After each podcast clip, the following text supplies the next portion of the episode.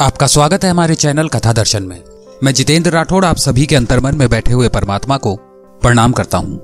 आइए शुरू करते हैं हनुमान चालीसा की तुलसीदास जी द्वारा कृत तेईसवीं चौपाई। साधु संत के तुम रखवारे, असुर निकंदन राम दुलारे। श्री राम के दुलारे आप साधु तथा संतों तथा सज्जनों की रक्षा करते हैं तथा दुष्टों का सर्वनाश करते हैं। तुलसीदास जी कहते हैं कि, हनुमान जी साधु पुरुषों का रक्षण करते हैं तथा दुष्टों का नाश करते हैं। भगवान धरती पर अवतार लेकर आते हैं। वही काम हनुमान जी भी करते हैं। साधु संत के तुम रखवारे, असुर निकंदन, राम दुलारे। प्रभु का वचन है कि धर्म तथा मानवता का हास होगा, तब उसके पुनः उत्थान के लिए मैं जन्म लूँगा। परंतु कब? जिनको कुछ करना नहीं है और धर्म के लिए जिनको छटपटाहट नहीं होती, ऐसे निष्क्रिय और पोरसहीन, आलसी लोग पुकारेंगे, तब ऐसा नहीं होगा। वे कभी नहीं आएँगे। कितने ही लोगों की ऐसी मूर्खतापूर्ण कल्पना होती है जब संपूर्ण सृष्टि भ्रष्ट हो जाएगी तो भगवान उसे ठीक करने के लिए अवतरित हो जाएँगे।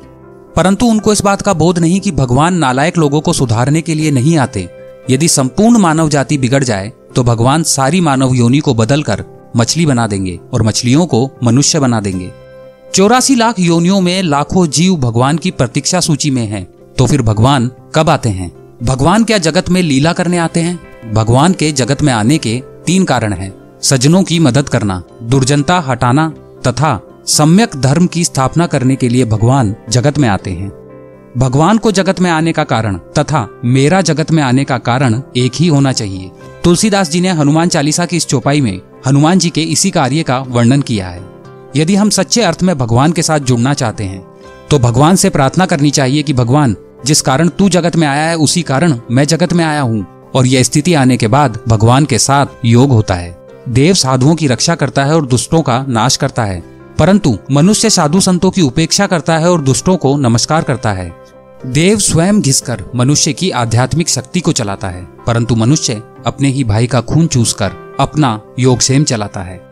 देव अपने मित्रों के संकट आने पर स्वयं कूद कर उनकी सहायता करता है, परंतु मनुष्य अपने मित्रों के संकट आने पर मुँह फेर कर चला जाता है।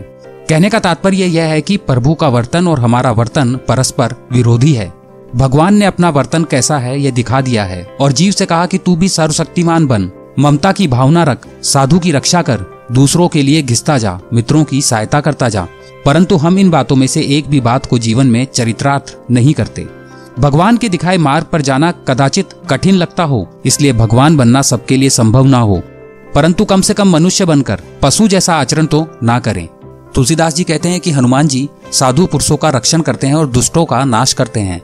भगवान धरती पर अवतार लेकर आते हैं और वही काम हनुमान जी भी करते हैं। साधु संत के तुम रखवारे, असुर निकंदन, राम दुलारे। हनुमान चालीसा की इकतीसवीं चौपाई में श्री तुलसीदास जी हनुमान जी की आठ प्रकार की सिद्धियाँ तथा नौ प्रकार की निधियाँ बताते हैं। आगे के क्रमांक में उसका वर्णन है। कमेंट बॉक्स में जय श्री राम लिखकर हमारा उत्साह बढ़ाइए। आपको हनुमान चालीसा का ये क्रमांक अच्छा लगा तो इसे लाइक करें। अपने दोस्तों और परिवार के साथ इसे शेयर कीजिए। ऐसे रोचक क्रमांक आपको आगे भी सुनने को मिलते रहें। इसके लिए हमारे चैनल को अभी सब्सक्राइब कीजिए।